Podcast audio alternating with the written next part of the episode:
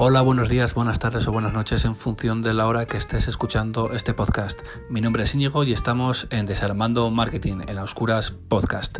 En el día de hoy vamos, te voy a explicar nueve claves que debes tener en cuenta para formalizar de forma jurídica tu empresa o tu sociedad. ¿De qué hablamos? Pues vamos a por ello, pero antes vamos a por la frase del día. Alexa, dime la frase motivadora del día. Sueña como si fueras eterno y vive como si fuese tu último día. Por James Dean. Bueno, después de decir la frase del día, ahora sí vamos a por el, a por el contenido. Clave número uno. Vamos a hablar aquí sobre las formas jurídicas de la empresa. Bueno, a la hora de, de montar un emprendimiento, un negocio o una empresa, hace falta tener, hace falta tener conocimientos de cuáles son las formas jurídicas que más te, te benefician para obtener ayudas o beneficios que estén que están avalados por el por el mercado. Esta idea de negocio pues eh, se te ha podido ocurrir porque bueno, tienes una idea, quieres mejorar un producto o porque eres una persona innovadora. Y ante esto eh, debes presentar eh, y, y plasmar tus ideas en un papel de forma organizada, pues para tener las cosas tú claras y por si por si tienes que pedir financiación o por si quieres incorporar al proyecto a socios o simplemente pues también para, para captar eh, inversión. ¿Y qué tiene que tener tu plan de empresa? Bueno, en primer lugar, eh, una descripción del, del proyecto. Aquí, bueno, debes de, de describir el proyecto de forma técnica, poner eh, un poco pues la situación geográfica, el organigrama de recursos humanos, etcétera. En segundo lugar, debes planificar los aspectos comerciales. Eh, aquí pues estaríamos hablando del marketing, el, el análisis de mercado, el plan de, el, el plan de compras.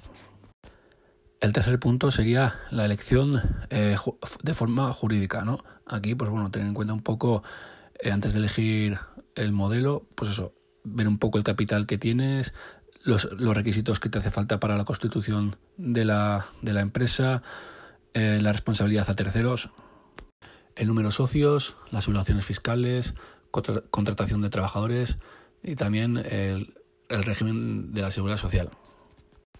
Dicho esto, también hay que tener en cuenta que, que la forma jurídica se debe a, adaptar a, la, a las características de la empresa. También hay que decir que, que eso que... las formas jurídicas eh, pueden, pueden variar con la, con la personalidad de la, de la empresa. Eh, puede ser, puede ser eh, personas físicas, personas jurídicas. Las empresas físicas eh, pueden ser empresas individuales, eh, comunidad de bienes y sociedades civiles. La diferencia entre ellas es el, el número de socios y el tipo de, de, de sociedad. En segundo lugar, estamos hablando sobre las personas jurídicas. Eh, las personas jurídicas eh, pueden ser las sociedades mercantiles o las sociedades mercantiles especiales. Dentro de las sociedades mercantiles hay que tener en cuenta a las sociedades eh, colectivas, a las sociedades eh, limitadas, a las, a las sociedades anónimas, a las sociedades eh, comanditarias por acción o co o sociedad comanditarias eh, simples. Aquí la diferencia entre unas y otras es en el capital y en la, y en la fiscalidad. Y luego las sociedades mercantiles específicas pues son las sociedades, las sociedades laborales, las sociedades cooperativas, las sociedades de garantía eh, recíproca, entidades de capital riesgo so- y sociedad eh, de inversión mobiliario. Y ahora sí, dicho la clave número uno, vamos a por la clave número dos. Vamos a profundizar más sobre estos aspectos y vamos a hablar sobre las, las personas eh, físicas. En primer lugar, hablaremos sobre las eh, empresas individuales. La empresa individual eh, no, no necesita ninguna autorización legal, eh, bueno, simplemente que eso, que, que no tenga ningún ningún incapacidad eh, legal. Este tipo de empresas, pues eso, no tienen responsabilidad ilimitada, su fiscalidad es el I R P F, eh, el capital que tienen que invertir es, es mínimo y el número de socios que pueden integrar este tipo de empresas individuales pueden ser uno o dos. ¿Cuáles son los requisitos para constituir esta, esta empresa? Bueno, en primer lugar, pues eso, no, no hace falta eh, una constitución de la, de la empresa. Eh, respecto al I A E, pues eso, se, el plazo pues para, para hacerlo es antes de la, de la, de la actividad. También la declaración censal eh, debe presentarse antes de, de, de iniciar la actividad. También hay que, darse, hay que afiliarse y darse de alta en el régimen especial de autónomos. Eh, aquí tienes hasta treinta días naturales después de empezar la, la actividad. Y también debe hacer un comunicado eh, de apertura de, de trabajo, pues eso, hasta treinta días después de, de haber empezado. También hay que tener eh, otros requisitos, como es eh, tener el, el, libro de, de, el libro de visitas y el libro de, de matrículas, que esto es un documento obligatorio, donde, bueno, en caso de inspección laboral, pues bueno, que, que lo tenga... que lo tenga todo correcto, y se debe tener antes de iniciar eh, de iniciar la actividad eh, económica. También otro punto para tener en cuenta es eh, la licencia de actividades y de instalaciones. Aquí, bueno, esto debes ir al ayuntamiento y presentar la documentación antes de, del inicio de, de la empresa. ¿Y cuáles son las ventajas que ofrece este modelo? Bueno, en primer lugar es la que menos tramitaciones eh, requiere, es ideal para, pe- para pequeñas empresas, y luego a nivel, a nivel económico es la que, la que menos requiere de económica, económicamente para constituirla. ¿Y cuáles son los inconvenientes? Bueno, que el empresario responde con su patrimonio si, si, si tiene deudas, y que si tiene muchos beneficios pues se pagan más impuestos. Ahora vamos a explicar el punto número uno sobre eh, la, la comunidad de bienes y las sociedades civiles. Pero en primer lugar vamos a hablar de las comunidades de bienes. La comunidad de bienes está pensado pues para, para unirse como mínimo dos socios y esos dos socios eh, repartirse los, los bienes. Este tipo se rige por el, por el contrato mercantil y civil. Antes de desarrollar la actividad, eh, dichos socios eh, deberán hacer un contrato eh, privado donde tengan que poner la participación de los beneficios y de, los, y de las pérdidas que, que tenga la, la comunidad de bienes. En este contrato también deberán poner eh, lo que aporta cada uno, pero ni, ni en trabajo ni en capital. Y, este, y a estos socios se, le, se les llaman eh, comuneros. Y ahora vamos a hablar sobre los socios civiles. Esta, este tipo de... De, de empresa pues puede estar formado por más de dos más de dos socios, donde cada uno pues aportará el dinero que, que quiera en, en porcentajes, y los beneficios se repartirán también en función de los porcentajes.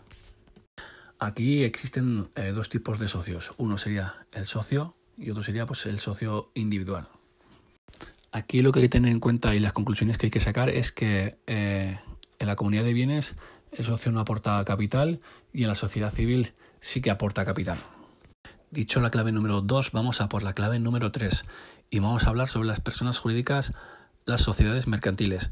Aquí hay que tener en cuenta que hay dos tipos de personas jurídicas. En primer lugar, estaríamos hablando sobre las corporaciones asociadas y las fundaciones, y estas están reconocidas por la ley. Y en segundo lugar, estaríamos hablando a las asociaciones de interés eh, particular. Estas son civiles, mercantiles o individuales. En este caso también queda decir que la ley eh, con, las conoce como in- independientes unas con otras y las considera como propias. ¿Y qué hay que tener en cuenta?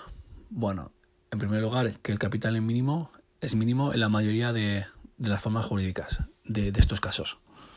Y luego también en esta sociedad jurídica eh, responde la sociedad, excepto si eres el administrador. Aquí también hay que decir en este, en este apartado es que las sociedades eh, mercantiles tienen como objetivo eh, realizar acciones comerciales donde estará sujeto al derecho mercantil y donde los únicos beneficiarios serán los socios. Dicho esto, hay que tener en cuenta también eh, varios, varios requisitos, ¿no?, para el funcionamiento de estas asociaciones o sociedades. En primer lugar sería solicitar el certificado de, de negación de, de nombre, es decir, que solamente puedes elegir un nombre para, para esta sociedad, sin que coincidas con otras.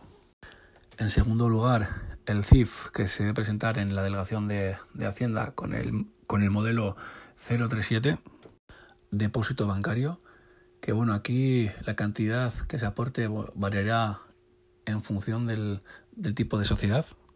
Otro sería escrituras de constitución ante, ante notario, impuestos de transmisión patrimoniales y actos jurídicos, inscripción al registro mercantil, declaración de inicio de, de actividad,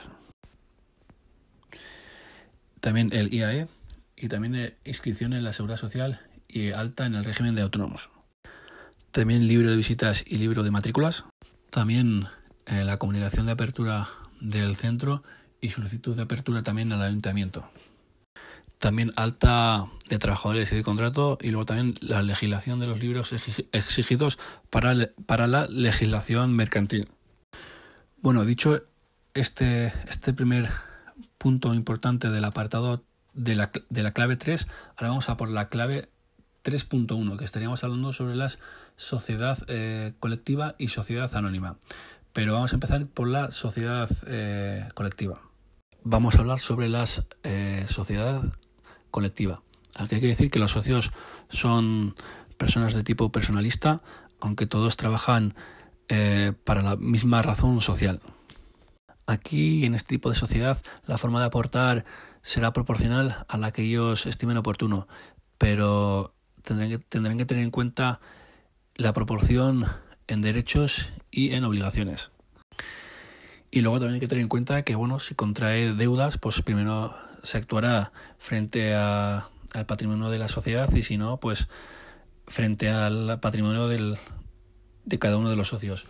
Aquí también hay que tener en cuenta que no se requiere una, una inversión mínima. Dentro de la sociedad colectiva existen dos tipos de socios. Eh, los socios individuales, que aportan servicios y trabajo, y luego otro punto son los socios general, generalistas, ¿no? Que estos son los que, bueno, los que gestionan la, la, la sociedad, los que toman decisiones y llevan a cabo, pues, la, la administración de la sociedad. Luego también hay que tener en cuenta que en el registro mercantil eh, deberán, deberán, de, deberán aparecer varios, varios puntos, ¿no? En primer lugar sería, pues eso, la razón social. En segundo lugar sería, pues eso, el nombre y apellidos y domicilio de, de los socios. En tercer lugar sería, pues eso, la cantidad que, que aporta cada socio y en, qué, y en razón de qué. El siguiente sería eh, la duración de, de, de, de la sociedad. Y por último sería, pues eso, la cantidad que se, que se asigna a los, a los socios eh, gestores, pues para, para sus gastos. Y ahora vamos a hablar sobre eh, las sociedades anónimas. Aquí en las, en las sociedades anónimas hay que decir que el capital está dividido en, en acciones que son llevadas cada una por, por socios. También hay que decir que la ventaja que tiene las sociedades anónimas es que los socios no responden ante las deudas. También hay que decir que está pensada para medianas y grandes empresas. Y luego, pues eso, también hay que decir que el capital inicial es de sesenta mil ciento dos euros. Y en el momento de su fundación hace falta aportar el veinticinco por ciento. También cabe decir que la organización mercantil, pues eso, se lleva a cabo a través de la Junta de Accionistas, y también, y también cabe decir que el nombre de la, de la sociedad eh, acabará en S A, Sociedad Anónima, y el nombre, pues eso, no podrá coincidir con, con otras. Dicho un poco la definición, eh, también hay que tener en cuenta eh, que hace falta para inscribirse en el registro mercantil. En primer lugar sería, pues eso, eh, eh, poner los nombres, la, la edad, eh, poner, bueno, si es, poner si, si los socios es una empresa jurídica o una empresa física. Luego también sería, pues eso, la voluntad de forma de la, de la sociedad. Luego sería también, pues, el capital, los bienes, los derechos de, de cada socio y de lo que aporta cada, cada uno. Luego también sería, pues, la cuantía de, de los gastos de la constitución de, de la sociedad. Luego también los, los estatutos que, que vaya a regir el funcionamiento de la, de la sociedad. Y por último, pues eso, los nombres, la edad de, de, de los socios, de quienes vayan a, a encargarse de la, de la gestión social de la, de la empresa. Y ahora vamos a hablar sobre el tres punto dos, las empresas eh, mercantiles. Las empresas eh, mercantiles están, están, están constituidas por participaciones sociales eh, indivisibles, donde los socios son los propietarios de, de la sociedad y donde el capital inicial será de tres mil seis euros. La aportación de los socios deberá ser eh, a través de bienes o de tipo patrimoniales, pero nunca de trabajo o de servicios. En este tipo de, de sociedades, pues se, se deberá poner la, la particularidad al final del nombre, pues eso, con S L, sociedad limitada, o S R L, o si es solamente una persona quien está en la sociedad limitada, pues S L U. Y bueno, dicho un poco la definición y así, pues eso, qué cosas hay que tener en cuenta para constituirlo en el registro mercantil. En primer lugar sería pues, poner el nombre y el apellido pues, de, lo, de, de los socios. En segundo lugar, pues eso, la aportación de cada socio y el número de participaciones que se va a asignar a cada, a cada socio. Luego sería también tener en cuenta los, los estatutos. Luego también, pues eso, la identificación de los, de los administradores y de los eh, representantes de la, de la sociedad. Y por último, pues eso, eh, tener en cuenta pues, todos los pactos eh, contraídos sin que estén fuera de, de la ley. Y bueno, dicho el punto dos de, de la clave número tres, vamos a por el punto tres de la clave tres. Aquí estaríamos hablando sobre las sociedades comanditarias simples o, socie- o, o sociedad comanditaria por acción. Dentro de, de este punto hay que tener en cuenta que hay dos tipos de, de socios, ¿no? En primer lugar serían los socios eh, comanditarios, que estos son bueno, los socios que, que solamente quieren aportar el, el capital y responden con capital.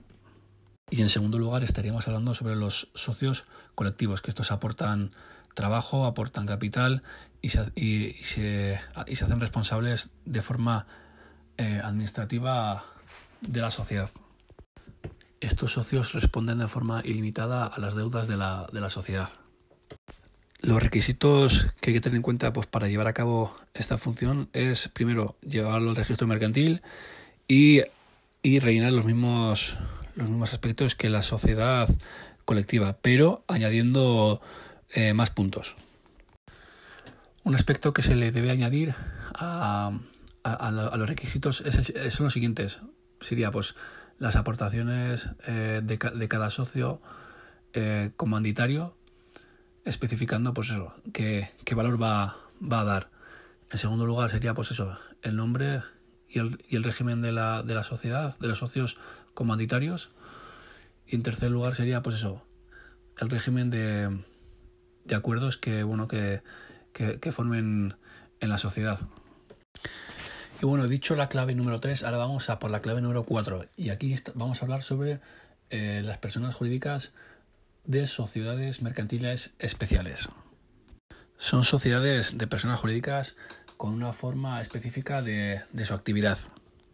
Se diferencia de la sociedad ordinaria en cuanto a, pues, al número de socios, en la, en, por ejemplo también en la tramitación de la constitución de, de, de la sociedad. Luego también pues recibes bonificaciones de capital y esas cosas. Y luego dentro de la sociedad mercantil específica o especial estarían dentro otro tipo de sociedades, que son las siguientes. Eh, en primer lugar pues eso, las sociedades laborales. En segundo lugar las, las sociedades cooperativas. En tercer lugar, las sociedades de garantía recíproca. Luego estarían también las sociedades de capital riesgo. Luego también estarían las sociedades de inversión mobiliario. Y por último también estarían las agrupaciones de interés económico.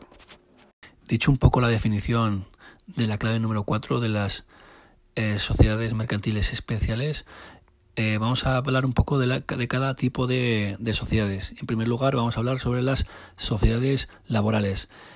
Eh, en las sociedades laborales, los socios pueden ser trabajadores de la sociedad, pero también puede contratar a trabajadores. que no sean socios. El, el número de trabajadores está limitado, ya que reciben, pues eso, eh, una, una, una, una, una excepción del impuesto de, de tramitación patrimonial, y si no cumple esto, pues será, será quitado. El importe que debe realizar para empezar la actividad en este tipo de sociedad es de sesenta mil ciento dos euros, donde se pagará el veinticinco por ciento al inicio de, de, la, de la constitución. Y luego también hay que tener en cuenta que los socios no pueden tener más de un treinta y tres por ciento de, de, de la sociedad. Estas empresas deberán crear un fondo de un diez por ciento de los beneficios que, que obtengan. Estas empresas, por todo esto, tienen beneficios fiscales, exenciones, y luego también tienen bonificaciones eh, en el impuesto sobre transmisiones patrimoniales. Dicho este tipo, ahora vamos a por el segundo tipo. Aquí estaríamos hablando sobre las cooperativas de transporte. Y las cooperativas de, de, de transporte es, un, es, un, es una agrupación de conductores que se agrupan de forma organizada para trabajar conjuntamente eh, para el transporte tanto de personas como de mercancías, donde reciben un beneficio y ellos son los que llevan el funcionamiento de la, de la cooperativa. Y aparte, la cooperativa puede tener un número ilimitado de socios. Estas cooperativas deben registrarse en el registro social de cooperativas. Y aparte deben tener un fondo obligatorio de reservas que no puede ser repartido por, por los socios. Dicho esto, ahora vamos a por el siguiente tipo de sociedades. Y ahora vamos a hablar sobre las sociedades de garantías recíprocas. Estas sociedades mejoran las concesiones de crédito y mejoran las condiciones de dichos créditos mediante la prestación de avales a las entidades financieras. Esta sociedad está, está compuesta por pequeñas y medianas empresas en su cuarta quinta parte. Estas empresas se unen entre sí pues, para tener mejores condiciones eh, financieras, la obtención de mejores créditos y también una mayor asesoría financiera. Así están más respaldados. ¿Cuáles son los requisitos para montar esta sociedad? Bueno, en primer lugar, eh, los socios deberán elegir un nombre y al final de este nombre pues, deberá aparecer las, las siglas S G R. El capital a aportar será de un millón ochocientos dos mil doscientos setenta euros y el capital será, será puesto en función de lo que digan los estatutos, que ha de ser entre una cantidad mínima y el triple de, de esta cantidad. Todo el capital se, se dividirá en participaciones y no en acciones. Aparte, estos socios no podrán pedir eh, garantías eh, para sus operaciones, pero los socios partícipes sí que podrán eh, pedir o solicitar eh, garantías para sus operaciones. Estas sociedades, aparte, deberán crear un fondo de previsión técnico donde será sumado al, al patrimonio y asimismo eh, podrán tener más recursos.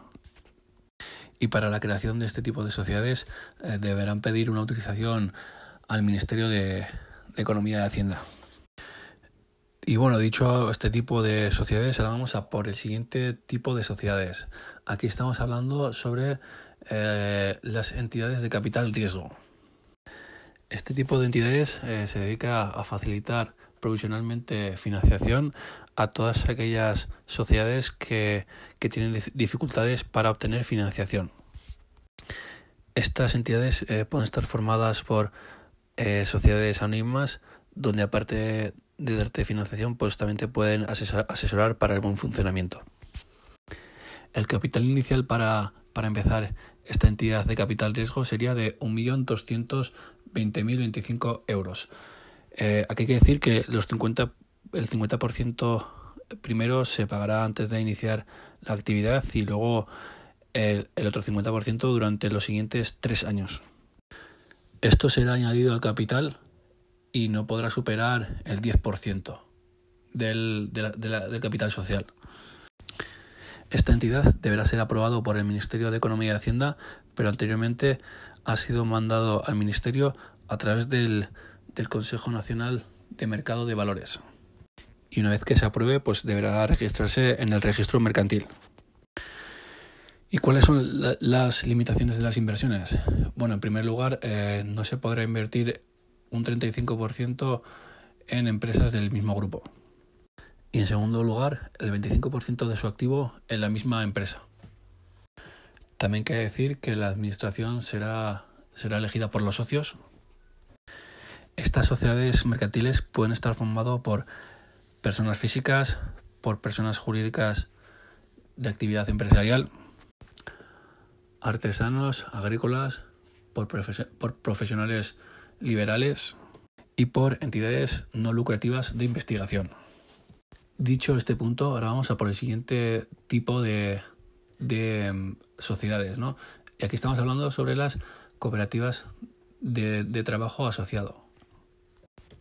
Estos son agrupaciones de, de personas que llevan a cabo una actividad donde los propios de la cooperativa llevan la, la administración. Estas cooperativas eh, pueden ser de distinto tipo según, según los intereses de, de los socios. El objetivo de la, de la cooperativa es que sus trabajadores eh, trabajen a, a, a media jornada o a jornada completa, eh, produciendo bienes o servicios para satisfacer las necesidades del, del consumidor. Con esto se consigue flexibilidad y participación de los socios. Con esto se consigue un mayor beneficio de los socios en la, en la cooperativa. Para montar tu cooperativa de trabajo asociado deberás ir a tu comunidad autónoma y, y mirarlo ahí. Y luego los, los requisitos para constituir la, la cooperativa son los siguientes. Eh, capital social aportado por los socios. Eh, el número mínimo de, de socios son de tres personas. Luego también eh, la cantidad a aportar máxima es un, es el, es un, treinta y tres, es un treinta y tres por ciento del capital social. Los socios determinarán los estatutos y el capital mínimo. El capital social se tendrá que desembolsar al inicio de la, de la actividad. Inscripción en el registro de sociedades de cooperativas. Escritura pública de las cooperativas. Y por último sería, pues eso, pagar el impuesto sobre transmisiones patrimoniales y de actividad jurídica. Dicho un poco los requisitos para llevar a cabo esta cooperativa, en segundo punto que también, hay que, tener, que, que también hay que tener en cuenta son las ayudas a las que te puedes acoger. En primer, en primer lugar sería pues una ayuda para incorporar a, a desempleados como socios de trabajo o, o como socios trabajadores.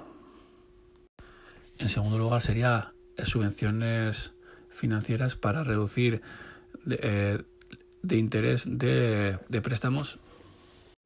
Subvención para asistencia técnica. Y por último sería subvenciones para la creación de cooperativas a personas menores de, de treinta años. Y bueno, dicho la clave número cuatro, ahora vamos a por, otro, a por otra clave, la clave número cinco. Y aquí vamos a hablar sobre la constitución y puesta en marcha de la sociedad. El número uno, estamos hablando sobre las personas físicas. Y para que se entienda mejor, eh, empresarios individuales o autónomos. Aquí, en primer lugar, se deberá presentar la declaración censal de actividades. Dos. Solicitar el censo de etiquetas. Tres. Licencia municipal por apertura de establecimiento. Cuatro. Alta en el régimen sanitario y alta en el régimen eh, de establecimientos industriales. Comunicado de apertura de, de establecimientos, libros de registros laborales y de registros fiscales. Y el número seis, el I B I. Bueno, después de explicar el número uno con las, con las personas eh, físicas, ahora vamos a por el número dos con la sociedad civil. Estas sociedades son libres y se pueden constituir por, por contrato civil. Y en el caso de que se realicen eh, aportaciones de bienes eh, o inmuebles, pues eh, se deberá hacer un contrato eh, público en el notario. ¿Y qué requisitos harían falta? Bueno, pues serían los siguientes. Uno sería la, la declaración de alta en el censo. Dos sería pues la licencia de, de actividad. Tres, alta, alta en el régimen de, de autónomos, de la seguridad social. Y bueno, dicho el punto número dos sobre la sociedad civil, vamos a por el punto número tres, donde vamos a hablar sobre eh, la, la comunidad de bienes. El número uno sería las, la escritura pública. Dos, estaríamos hablando sobre la, la declaración de alta del, del censo. Tres, licencia de apertura de centro de trabajo. Cuatro, alta en el régimen de autónomos de, las, de la seguridad social. Cuatro, liquidación de impuestos patrimoniales y de actividad física. Bueno, dicho el punto número tres sobre la comunidad de bienes, ahora vamos a por el punto número cuatro. Y aquí estaríamos hablando sobre la constitución de, de personas jurídicas. Certificado del nombre de, de las sociedades mercantiles en el registro mercantil y de las sociedades eh, cooperativas en el registro de cooperativas. Luego estaríamos hablando sobre las calificaciones de las sociedades y de las cooperativas. Y bueno, dicho esto, ahora vamos a por las obligaciones fiscales. Si tú montas una, una empresa, eh, debes tener en cuenta varios aspectos, tanto antes de, de montarla como una vez que hayas iniciado la actividad.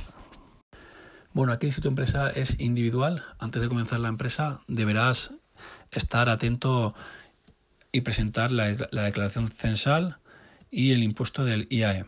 Y una vez que hayas empezado la actividad, pues te, tendrás que estar al corriente de, del I V A y también de tus operaciones a terceros. Bueno, si tienes tú una sociedad civil, antes de comenzar la empresa, pues deberás presentar la, la declaración censal, el I A E y el impuesto de tramitaciones patrimoniales. Y una vez que hayas empezado la, la actividad, pues deberás estar al tanto con, con terceros, estar al corriente con el I R P F y con el I V A. Y si tienes una sociedad mercantil, deberás tener y presentar antes de la apertura de, de la actividad la declaración censal, el I A E y el impuesto de tramitaciones patrimoniales. Y una vez que inicies la actividad, pues estarás, tendrás que estar al corriente del, del I V A, del impuesto de sociedades y de operaciones a terceros. Bueno, una vez de haber dicho las obligaciones Eh, fiscales, ahora vamos a por las obligaciones laborales.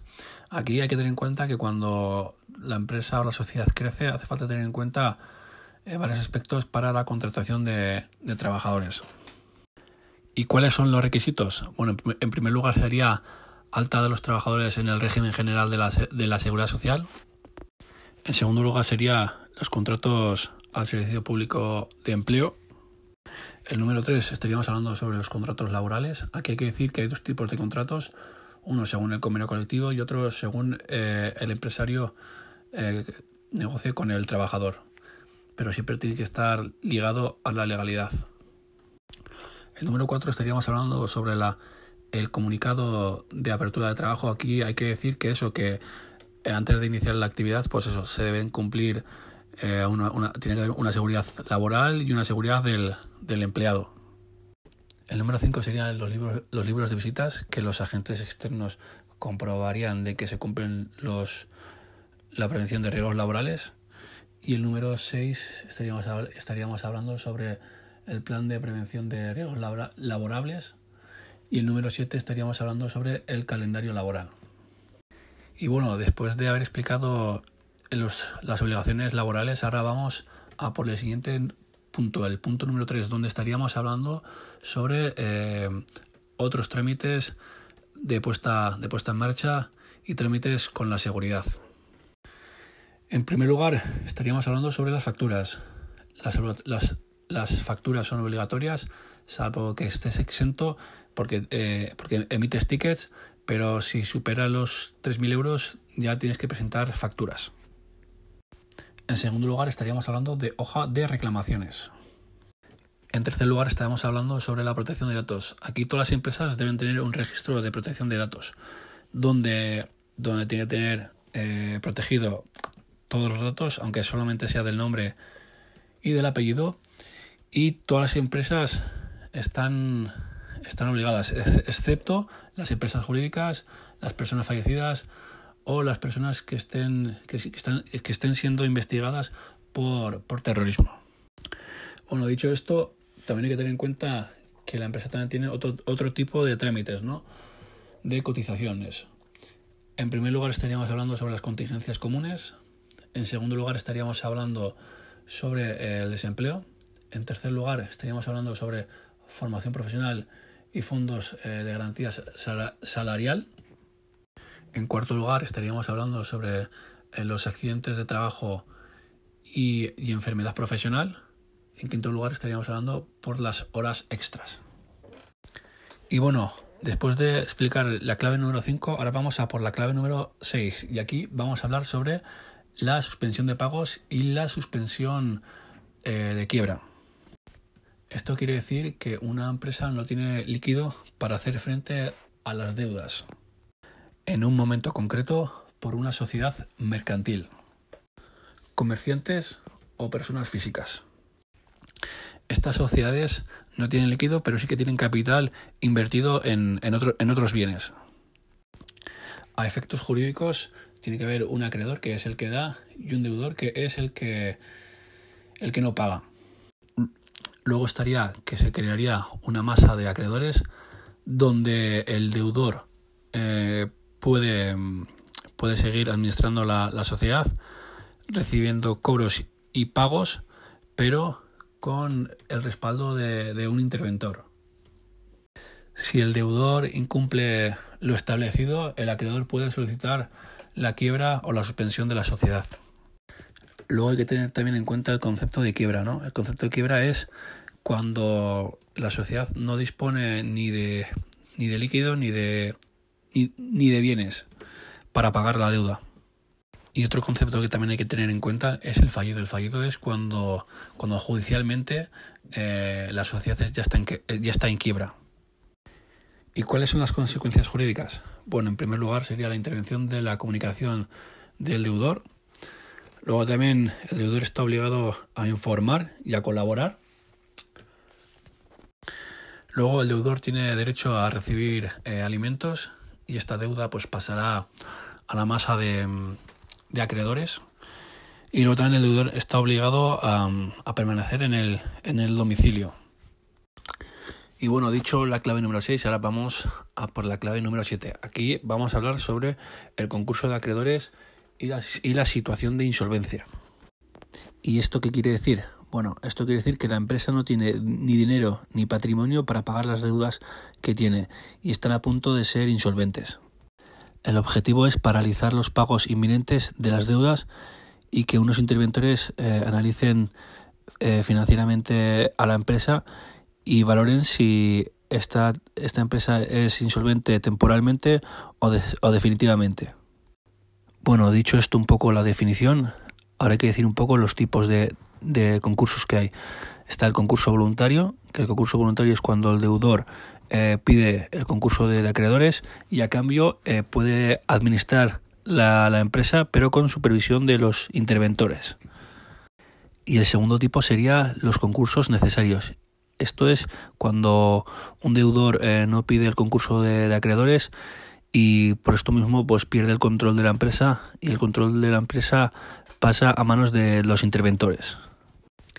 Y bueno, dicho esto, ahora vamos a por la clave número ocho, y aquí estamos hablando sobre las, las subvenciones oficiales y ayudas para la constitución y puesta en marcha de una sociedad.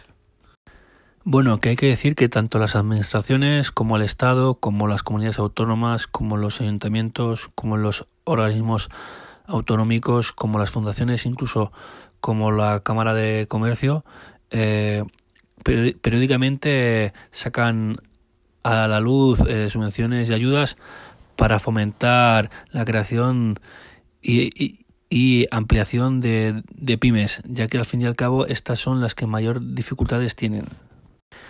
Estas ayudas eh, se sacan a través de los créditos oficiales denominado I C O, que puede ayudar y subvencionar eh, hasta un setenta y cinco por ciento de las inversiones de, de crédito de las, de las pymes. Y esto hace que baje el riesgo tanto de los bancos como de las cajas al conceder créditos. Por último, queda decir que aunque el gobierno a través del I C O te avale, eh, luego cada banco y cada caja tiene sus condiciones, así que tendrás que mirar eh, las condiciones que más te, que más te interesan. Y bueno, dicho la clave número ocho, vamos a por la clave número nueve. Y aquí vamos a hablar sobre los eh, organismos de, de instituciones con competencia del... del ámbito del transporte. Aquí hay que decir que la máxim, el máximo responsable de la Ordenación General del Transporte es la, la, la Secretaría de Estado del, del Transporte. Este es el responsable, el que defiende, el que propone y el que ejecuta las políticas del Ministerio eh, referidas a la Ordenación General de los Transportistas. Esta Secretaría pertenece al Ministerio de Fomento. Este, esta secretaría es el rango más, más alto a nivel del transporte, pero luego a nivel terrestre hay, un, hay, un, hay una institución eh, más cercana, que es la Dirección General de Transporte Terrestre, que desempeña funciones como la ordenación general y la, y la regulación de, del transporte eh, terrestre. Luego también pues dando licencias y también dando autorizaciones. Queda decir que dentro de esta dirección hay subdirecciones por debajo. ¿Y cuáles son? Pues bueno, la primera sería la ordenación y normativa del transporte terrestre. La segunda sería la gestión, el análisis y la innovación del transporte terrestre. Y por último sería la inspección del transporte terrestre. Y bueno, aquí finaliza este, este podcast, este audio, y nada, espero que te haya servido. Eh, la verdad que es un contenido bastante espeso, pero bueno, es importante, ¿no? Y ahora sí, pues eso, dejaré en la caja de descripción mis redes sociales por si quieres conocerme más un poco, pues quién soy yo, el que está detrás de este micrófono. Y ahora sí, nos vemos en el siguiente podcast. Un saludo. Adeu.